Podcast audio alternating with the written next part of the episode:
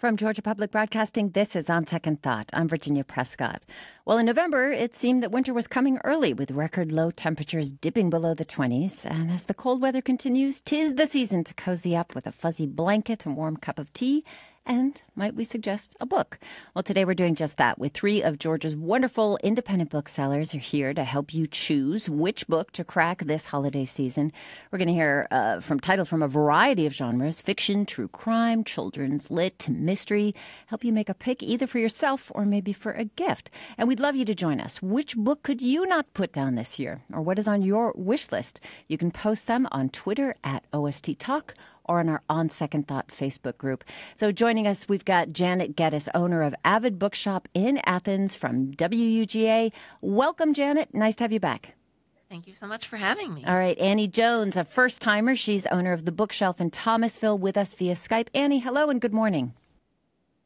Hi, Virginia. Thanks for having me. Well, thanks for being here. We've also got Charles Robinson, a repeat offender. he is co owner of Eagle Eye Bookshop in Atlanta, here in the studio with us. Thanks so much for coming in. Thanks for having me. All right, so we're going to start with dessert first. And this conversation will begin with cookbooks, which are excellent gifts. Annie, your list on your cookbooks includes Let Me Feed You and Nothing Fancy. Both of these books pretty much focus on simple, straightforward cooking. What's the appeal for you? Well, I'm a bookstore owner and I don't have a lot of time to cook. And so I tend to rely on easy, straightforward recipes. And so these cookbooks really do appeal to me. I own both of them. Um, and so it's easy to sell books that I love. And both of these have doable recipes that you can impress guests with, but also they're perfectly um, suitable for a weeknight as well. Okay, so we will have a list of all these books. We're going to try to get to all of them, but you can go to our website, gpbnews.org, and see our list. Charles, you've got the deep end of flavor cookbook catering to seafood and New Orleans dishes, something we may not give much thought to this time of year. But one of the authors, Tenney Flynn, grew up cooking in his father's restaurant in Stone Mountain, Georgia. Why did this one grab you? Well, first off, I grew up in Stone Mountain, so that was an immediate draw right there. And um, also, New Orleans, I feel like I've said this for as long as I can imagine one of the best cities for food on earth. Mm-hmm. And just take a look at this book. If if you're a seafood fan at all, once you start flipping through it, you're just going to say, "Wow, I've I've got to get this." Wow, wow is often my response for cookbooks. I must yeah, say, yeah, they're largely aspirational. well, it's it's approachable mm-hmm. too. Mm, good. It's it's not too high end. So that's the deep end of flavor. Janet, you have on your list the saltwater table, but this is by Whitney Otawka, if I'm saying that properly. She's a chef at the Grayfield Inn on Cumberland Island, Georgia, digs into recipes unique to the South. And this is a book the South deserves, said Eater. So what makes it a standout for you, Janet? Uh, it's just a, a, lovely, lavish book. Um, Whitney used to live in Athens, um, and so we have that connection to her here. But just the the recipes are interesting and accessible and pay homage to um, the the coast of Georgia. I don't think we get a lot of um, cookbooks that focus on that area. Um, and also, I love that the photographs are just, as you said, they can be very aspirational. Uh, but that's another uh, former Georgian, um, uh, Emily Dorio, did the photography. So it's just a gorgeous book, whether or not you're actually going to cook out of it. Annie, you also picked Eat Joy Stories and Comfort Food from 31 Celebrated Writers. So this combines food with personal essays. Any particular ones come to mind for you? Yes, I think this is fantastic, partly because I'm less drawn to recipes and I'm more drawn to stories. And two in particular really caught me. Molly Malloy writes about her grandfather who grew up in the Depression, and there was this family recipe given to him um, for pancakes. But what's funny to me is her grandfather never made them, but it's still a recipe that she a generation later just still makes for her family. So I think that's really sweet. And then writer Chimamanda Ngozi Adichie, who we're so used to um, hearing from stories like Americanah and um, We Should All Be Feminists. She has a great story about growing up in Nigeria. In four or five pages, she made me legitimately tear up. Um, so these are great essays and mem- memoir inspired stories followed by a recipe. So I think it's a great giftable book. All right, food, tearing up. This is this is hitting all the right emotions, it seems. and Charles, you chose Sous Vide. This is by Hugh Acheson. He's uh, Acheson, sorry. He's a Canadian-born chef, restaurateur, owns four restaurants in Georgia. He's now living in Athens. So Sous Vide, this has been quite a foodie trend. First of all, what is it? So it's a device that it keeps water at a very accurate temperature. And sous vide actually in French it means in vacuum. And so you put whatever it is that you're cooking, it could be meat, it could be vegetables, um, in a particular bag, and it keeps it at this very accurate temperature. And it's just a very interesting way of cooking. Right. So you, you you're putting like something in a bath of water. It stays at an even Yes. slow, slow cooks, and then you sort of finish it off. I also I have to put in a plug for Pano Karatassos's modern Greek cooking. I've made a couple of recipes from there after speaking with him. Really accessible, which is a key ingredient for me. Annie and fans of Netflix's Queer Eye may be interested in your final cookbook pick. This is Antoni in the Kitchen. That's Antoni Porowski. He Porowski. He's the food and wine expert on the show. New York Times bestseller, food and wine essential cookbook, one of Eater's best fall cookbooks. Why is this being so celebrated? Do you think? I think, first of all, everybody loves Antoni. Who doesn't love Antoni? And then, second of all, we talked about aspirational cookbooks, but also how I myself am drawn to more kind of practical cookbooks. I think this combines both. It's got the great photography we've mentioned, really beautiful place settings, beautiful dishes. But when you look at the recipes themselves, they're really pretty doable um, and accessible. So I think this will look equally good just laying on your counter. So you can just have Antoni smiling at you, um, but also be for you to cook with.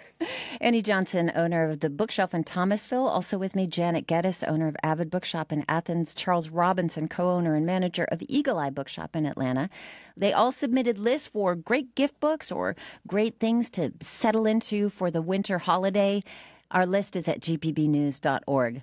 Okay, so you know we did a little count here. Uh, NPR's book concierge wanted to know about book interviews. We read 66 books. We covered 66 books this year, so I read a lot of books.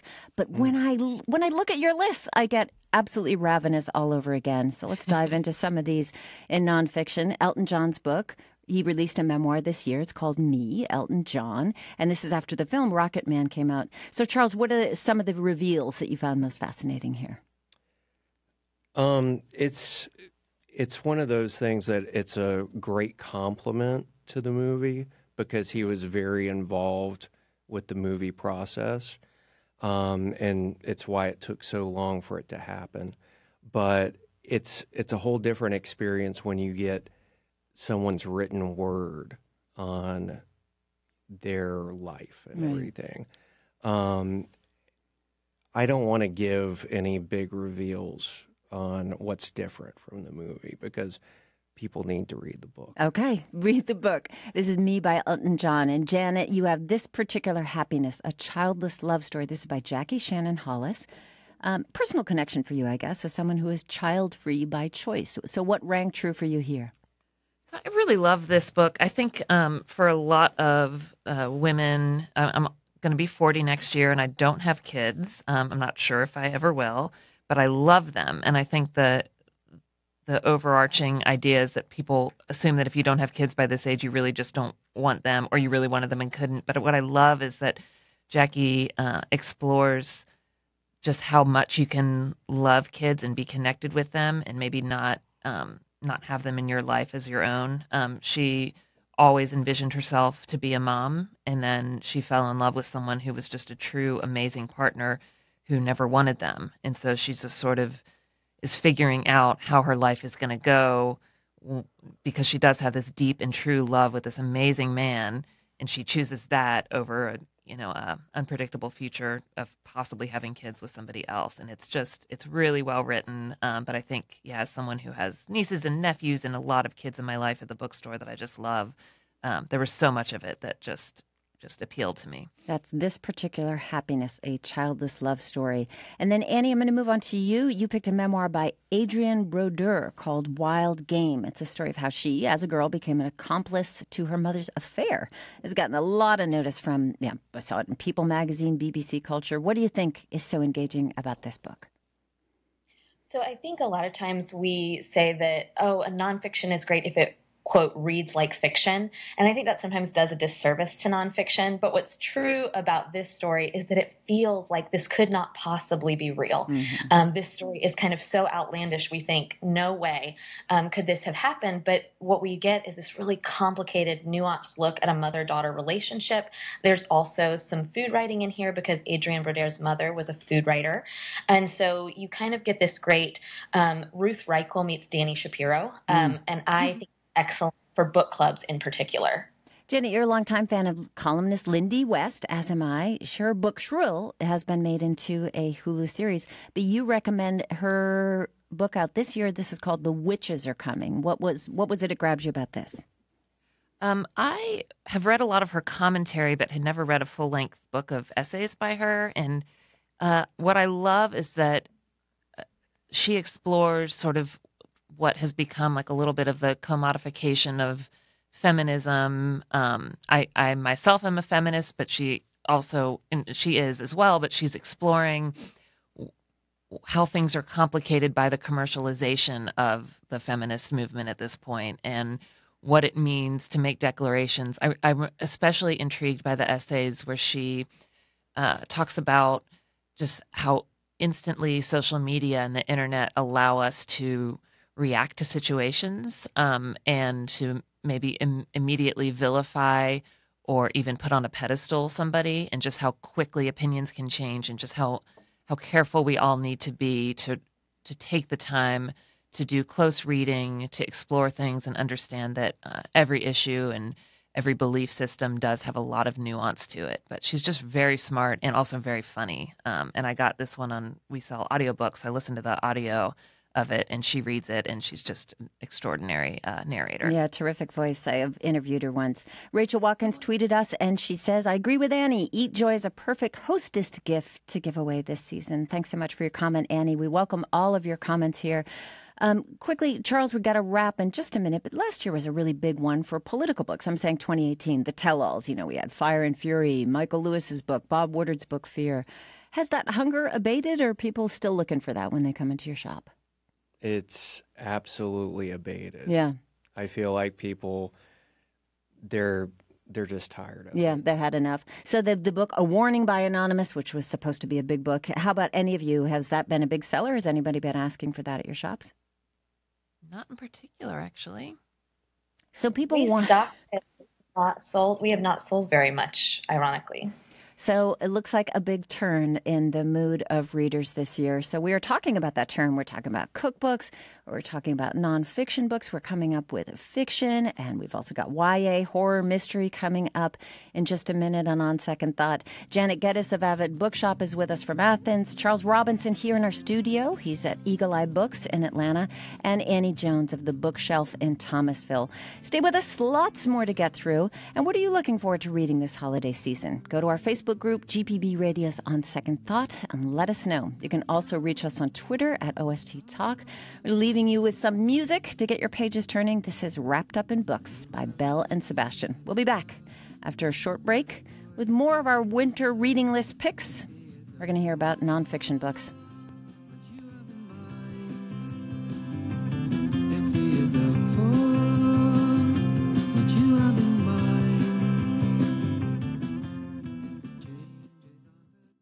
We are back with On Second Thought from GPB. I'm Virginia Prescott. Well, as we all gear up for holiday shopping traffic on the road and online, sometimes it can feel like retailers care more about emptying stock than providing service. Well, that's where your independent stores come in, giving shoppers a more curated experience. And we've got three primo independent booksellers in Georgia. There are many of them. And here with suggestions for your holiday lists and your winter leisure are Janet Geddis. She's owner of Avid Bookshop in Athens, Charles Robinson, co owner and manager of Eagle Eye Bookshop in Atlanta, and Annie Jones, owner of The Bookshelf in Thomasville. Never enough time for nonfiction, so we're going to have to dive right back into that one. Annie, you also selected a book called Fall and Rise. Now, this is about 9 11. Now, you know, 18 years later, what, what kind of portrait do you get from this book? Part of the reason I recommended this book so highly is because the author takes us through the just the day of September 11th. So we don't get a lot of build up. We don't even get really a picture or portrayal of what happened after. Instead, we almost get hour by hour what happened in the different locations on that day. Um, I was moved to tears, obviously, by this book. I also the the people in it became dear to me. I cared intimately what happened to them, and really appreciated getting a more perhaps personal look at this historical national event. Mm, so that's called Fall and Rise. Charles, you picked The Way I Heard It, a history read, now New York Times bestseller from Mike Rowe. This is the TV host of Dirty Jobs. The Way I Heard It is now podcast also featuring a series of short mysteries for the curious mind with a short attention span. That's how it's billed. Why is this book important? I feel like Mike Rowe is just a voice of America. Um, it doesn't matter your political leanings, anything like that. He he just appeals to everyone, and the jobs and you know the stories that he gives, they're kind of like um, they're they're kind of like a you know the rest of the story. Mm-hmm. The stuff that gets left yeah, out often. Yeah, uh-huh. exactly. So that's the way I heard it. Janet, you have no happy endings. This is by Nora McInerny on your list of holiday books. She's the host of the popular podcast Terrible Thanks for Asking. I actually saw her uh, in Chicago a couple years ago. An utterly engaging host. Started a few years after she suffered a series of losses, including losing her husband, Aaron, to brain cancer. Here's a clip of McInerny talking, telling her story from the first episode of the podcast. The brain tumor kept growing back. This is Aaron. I miscarried our second baby. Love you guys. My dad died. Talk to you soon. And a few weeks later, bye bye. So did Aaron.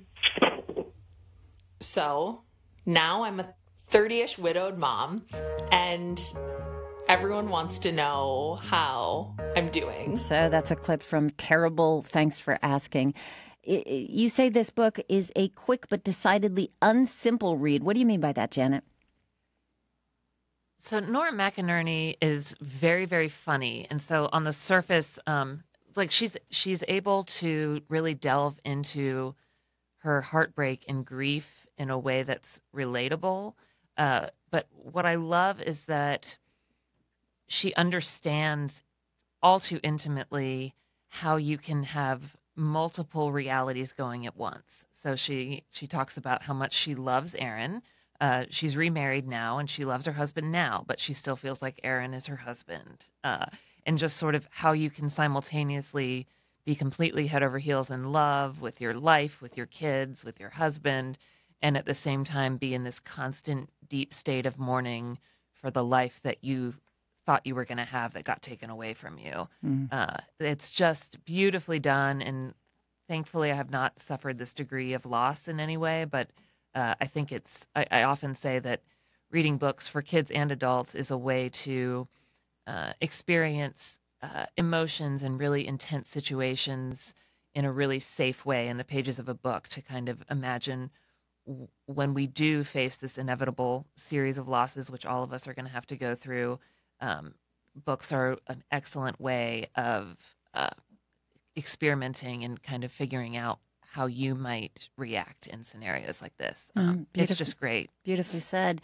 Uh, let's move on to true crime, something we hope we don't have to experience. Annie, you have a couple on your list. There's she said Furious Hours and A False Report, which goes by the title Unbelievable in paperback. What stands out to you about these true crime books? So I hesitated to put She Said under true crime, um, but this is the book written by the New York, New York Times journalist about the Harvey Weinstein case. Um, and I know Ronan Farrow's book got um, got a lot of attention, and I, I appreciated it as well. I read both, but there's something about She Said and the journalistic deep dive that these two authors and two journalists do. It's almost like reading um, All the President's Men or Mm. something like that um, about really the process of how they uncovered the story and brought the truth to light.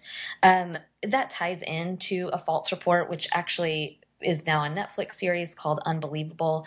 Um, I think that's why the paperbacks it, paperback is named that way. Um, it looks at how victims of sexual assault are treated when they come forward and why they might choose to recant their testimony or take back their stories. Um, there's a powerful piece, I believe, on This American Life as well that kind of ties into that. And then Furious Hours is a total departure, but the connecting factor I think is that the writing is so great. And again, really this kind of more journalistic view, Furious Hours looks at Harper Lee and looks at the case she was kind of investigating to perhaps write her next book post To Kill a Mockingbird. So, this crime that took place in rural Alabama.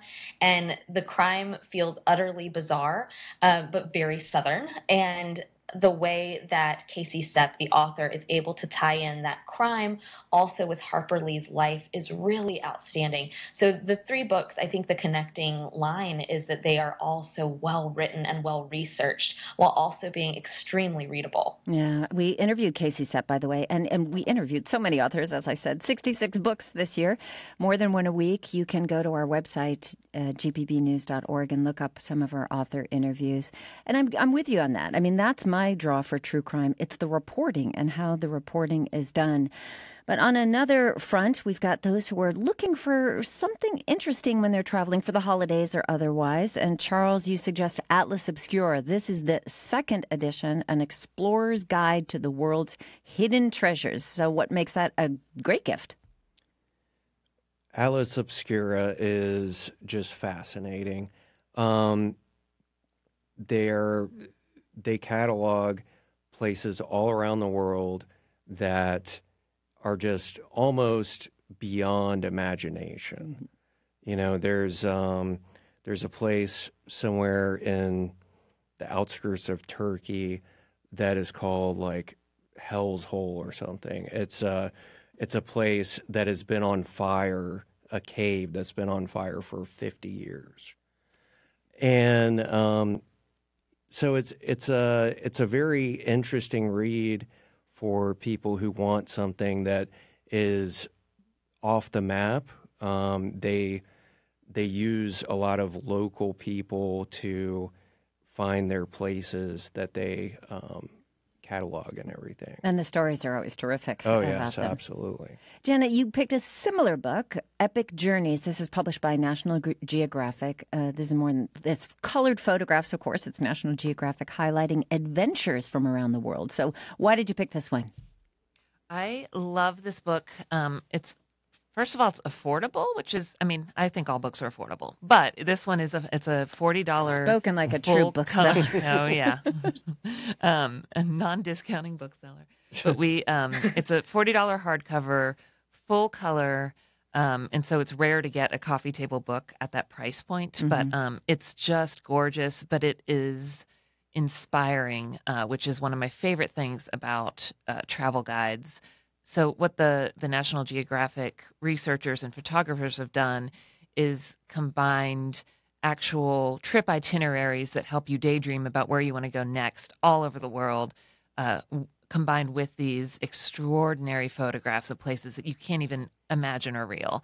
So, I really appreciate the melding of um, really great tips, actual itineraries with the photography. Because I, for me, when I buy travel guides, a lot of the time, if they're very text heavy, um, I get a little mired in the details and and can't daydream quite as much. So it's a it's a great marriage of those two elements. And whether you're an armchair traveler and not actually going to book a ticket anytime soon, or someone that really travels around the world, um, it, it is a really really great read. That's Janet Geddis from Athens, Avid Bookshop. Annie Johnson is with us, and also Charles Robinson. It's our book show, our holiday book show. This is uh, we do the beach blanket reads later in the year, but this is a time when we think about gifts for giving or for curling up with over the winter.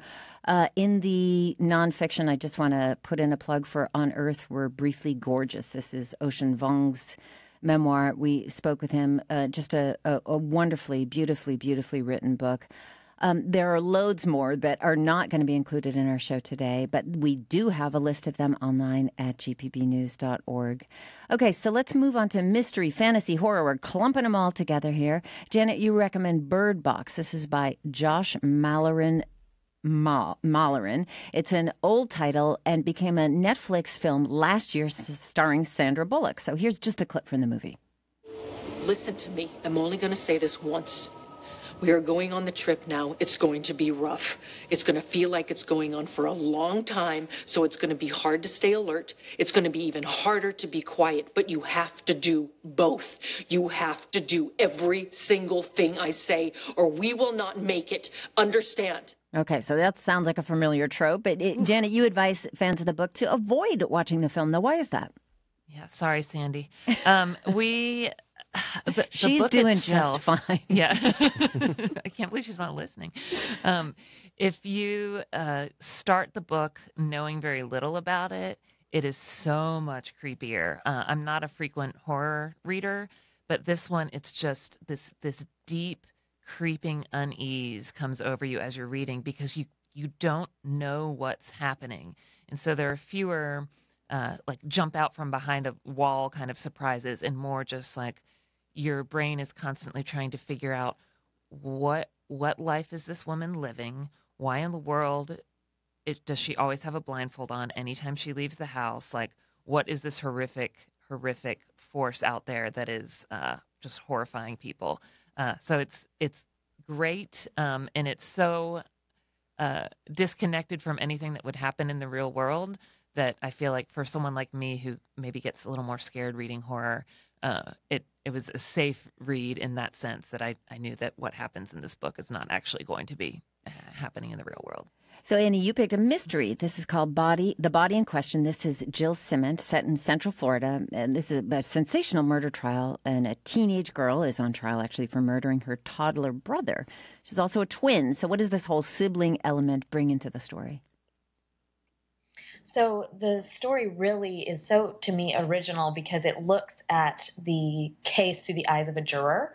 So you get this glimpse only through what you would really see. So we as maybe citizens might occasionally sit on a jury, so we get to see the case through the jurors' eyes and I really loved that aspect of the book. I also grew up in Florida, so I thought the setting of this book was really quite rich and well done. It didn't feel like fake Florida, which is how I feel a lot of books about Florida tend to feel. Um, so I think Jill Clements did a good job of writing a really great setting and then having this sensational case but the book is not really about the case at all. The book is about our justice system and how it works or how it doesn't work. And it's about jury cases and can those become tainted and and how do jurors react to certain aspects of a trial how do they react to being holed up and um, kept out of the public's eye so that's really this kind of took the maybe typical crime or um, this courtroom drama and kind of to me turned it on its head by focusing on the on one juror and letting us see the entire thing um, through her worldview, which I really I really liked. Well, you also picked the mystery slash thriller novel Never Have I Ever. This is the Decatur based author Joshilyn Jackson. We did speak with her, by the way, uh, about this book, and that is another interview that you can find at our website, our, one of our book interviews, if you're looking to know a little bit more about this book. Now, Charles, you had a couple of fantasy picks on your list. We no longer have Game of Thrones to keep fans going. So, how does The Name of All Things is by Jenny Lyons keep science fiction fans engaged? So, um, this is the second book in her series, and Jenn Lyons just rocks. Um, this is an interesting one because it's the continuation of the story, but this particular insta- installment is told by sort of the villain's point of view And she also includes footnotes in all of her books um, that come up during the novel, and they they add to the to the story and your conception of what's going on with the world and everything. So that's Jenn Lyons. This is a, a, sequel to The Ruin of Kings. The book is called The Name of All Things. We're going to have to whip through graphic novels, unfortunately. Uh, we've got, Janet, you've got one on your list Open Borders The Science and Ethics of Immigration by Bryan Caplan and Zach Weinersmith. Why, why did this one work for you? Well, I admit that I am not well versed in immigration issues, and I, I wish that I understood more of what's happening uh, in our country in particular and at the borders. And so when I saw this book come across my desk, I thought, "Ooh, this will be a good uh, an introduction because it is a graphic novel, so it uh, is told through pictures as well as nonfiction text." So these the artist is extraordinary, but then the actual research of the book is really fascinating. So they explore um, one claim after another about what's com- commonly held beliefs about immigration and open borders and what happens at the border, and with uh, actual research-based information, uh, the authors go through and kind of say, well, this is why this portion of the, this argument's not accurate, and here's the reality, and if we did XYZ, here are the results that we would actually have on the country. We don't need to have a lot of fear mongering. Uh, so it's uh, really well done. So I think it could work for um, mature kid readers, but um, more than that, I think I'm going to recommend it a lot to adults like me who uh, try to be knowledgeable about a lot of things, but there's there are only so many hours in the day, and so this is a, great introduction to allow you to become more familiar with what is happening. That's a great summary of also of graphic novels. There are so many great graphic novels that have come out recently that, that exactly what you said, dig into things that you might not pick up that big doorstopper tome for, mm-hmm. but to learn a story. On the other end of things, we have the Watchmen series. Charles, you recommend this. This is, of course, a hot series right now. Uh, graphic novels have been adapted into an HBO series. Annie picked White Bird. And Charles, you also pr- picked Rusty Brown by Chris Ware, another graphic novel. He's uh, somebody who does things for the New York Times frequently, so you may know his work. So we got to wrap it up for just a minute. We're going to take a break. Annie Jones, Charles Robinson, Janet Geddis will be back with more picks for winter books, for holiday gift books, something to curl up with. And of course, we do have a list of the full recommendations at our website, gpbnews.org. We're listening to Graham Parker, a brand new book. As we head into a quick break, I'm Virginia Prescott. Stay with us for more of On Second Thought.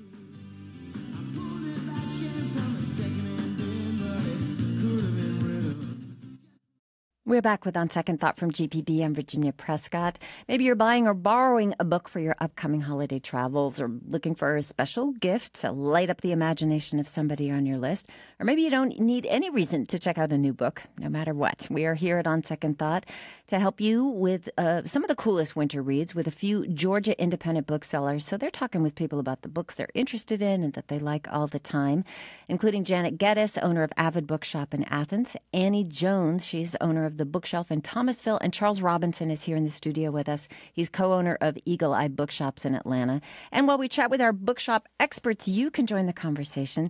Do you love thrillers, cookbooks, mysteries? Have you discovered something new? What is on your winter reading list? Let us know on our Facebook group, GPB Radio's On Second Thought, or on Twitter, Twitter at, with the handle OST Talk.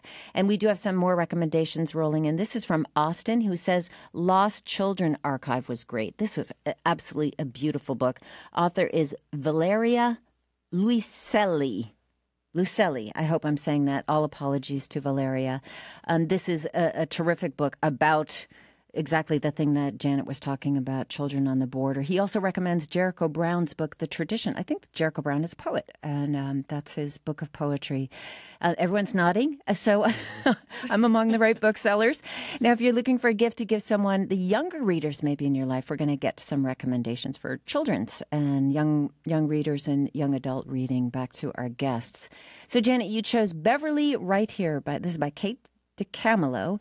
She's a beloved children's book author, Newbery Medal winner. Uh, her newest book caps off her Three Rancheros series. So this is for middle grade readers? Yes, yes. So for for non-booksellers, middle grade tends to be good books that for are, approximately for seven to twelve year olds, but then there are obviously thirty nine year olds like me who love them too. so why would they Um, love it? Uh, so this one is um, a story of Beverly. She's 14.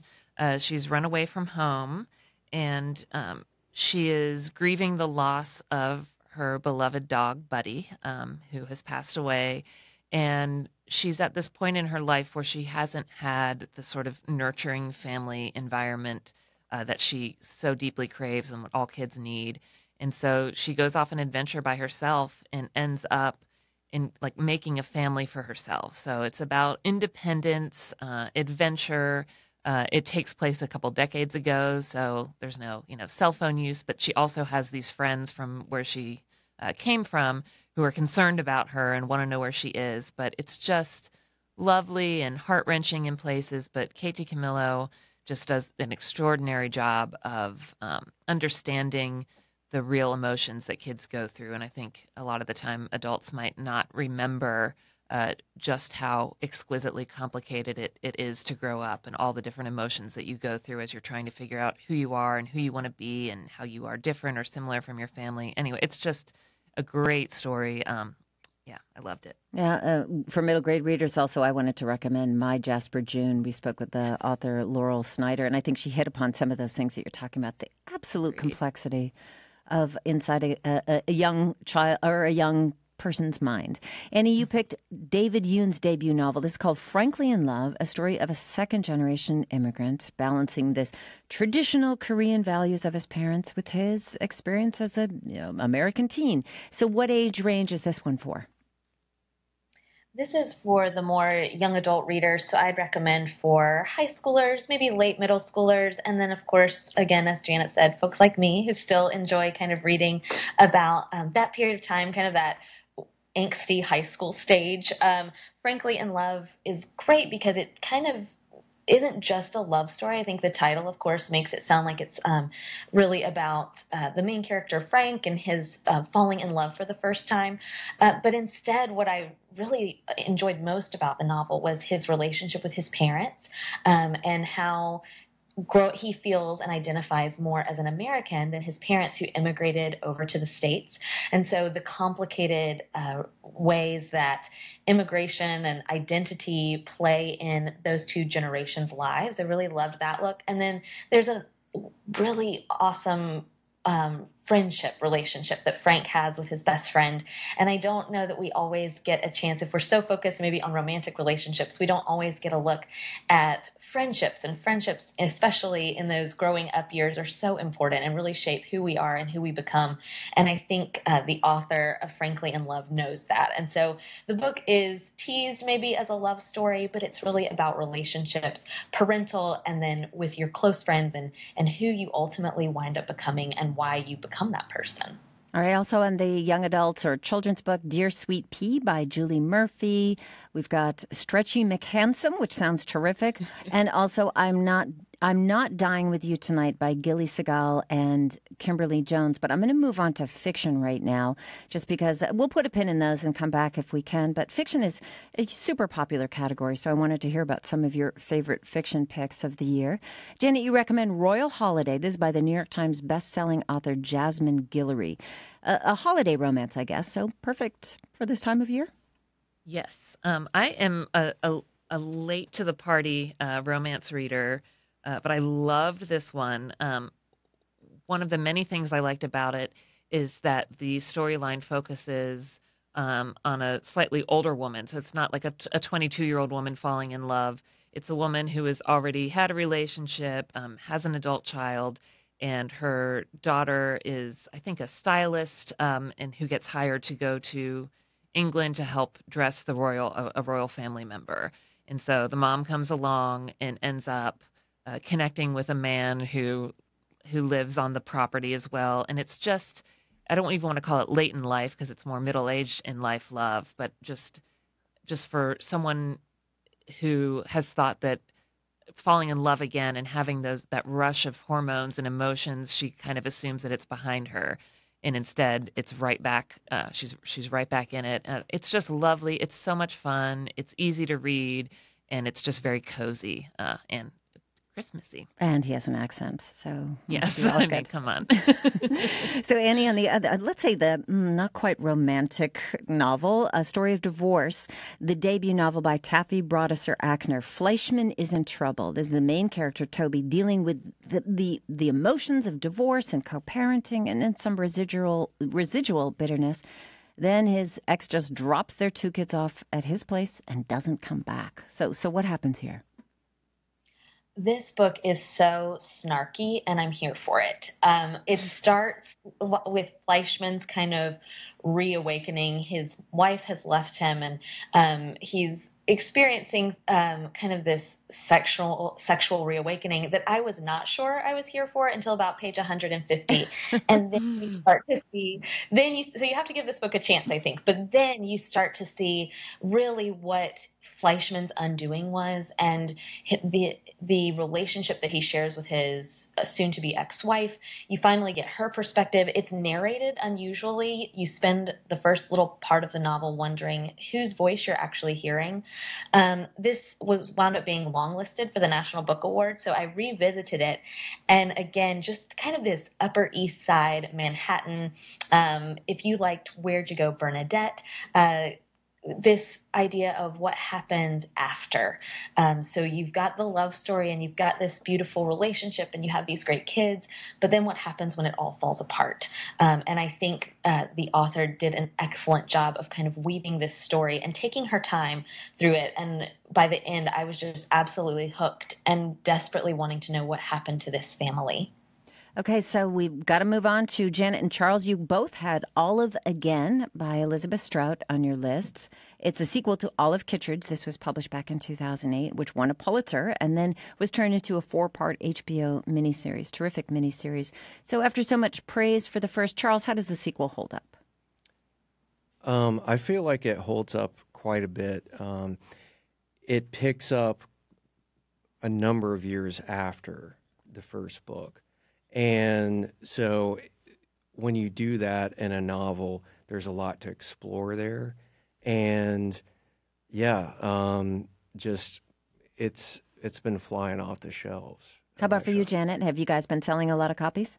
Yes, we have, uh, and she's Elizabeth Strout's one of those authors that, like, I've told people that I would just read her grocery list. Like her her deftness with language is just exquisite, and I don't know, I can't. I, I'm hard pressed to think of any other novelists who are as adept as she is at um, getting you to love characters that are cantankerous and would be hard to love in real life, but you just I just fell in love with Olive. She's complicated and frustrating and annoying, and I just want to hang out with her all the time. Charles and Annie had another overlap book. You both picked The Dutch Houses by Ann Patchett, just a master of plot. And the story follows two siblings over five decades. It was described as a, quote, dark fairy tale about two smart people who cannot overcome their past. Annie, you want to try and give me a translation on that? What does that mean? So I really see this as a sibling story. We talked about that in terms of The Body in Question, a very different novel. This one I appreciated because I am an older sister with a younger brother, and Ann Patchett writes that relationship so well.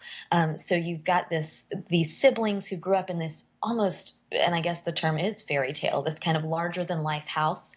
Um, Ann Patchett somehow also feels like a professional architect. Like the way she writes about the Dutch house feels as if she's Frank Lloyd Wright himself um, writing about this home. And so they live in this larger than life house and then it's taken from them.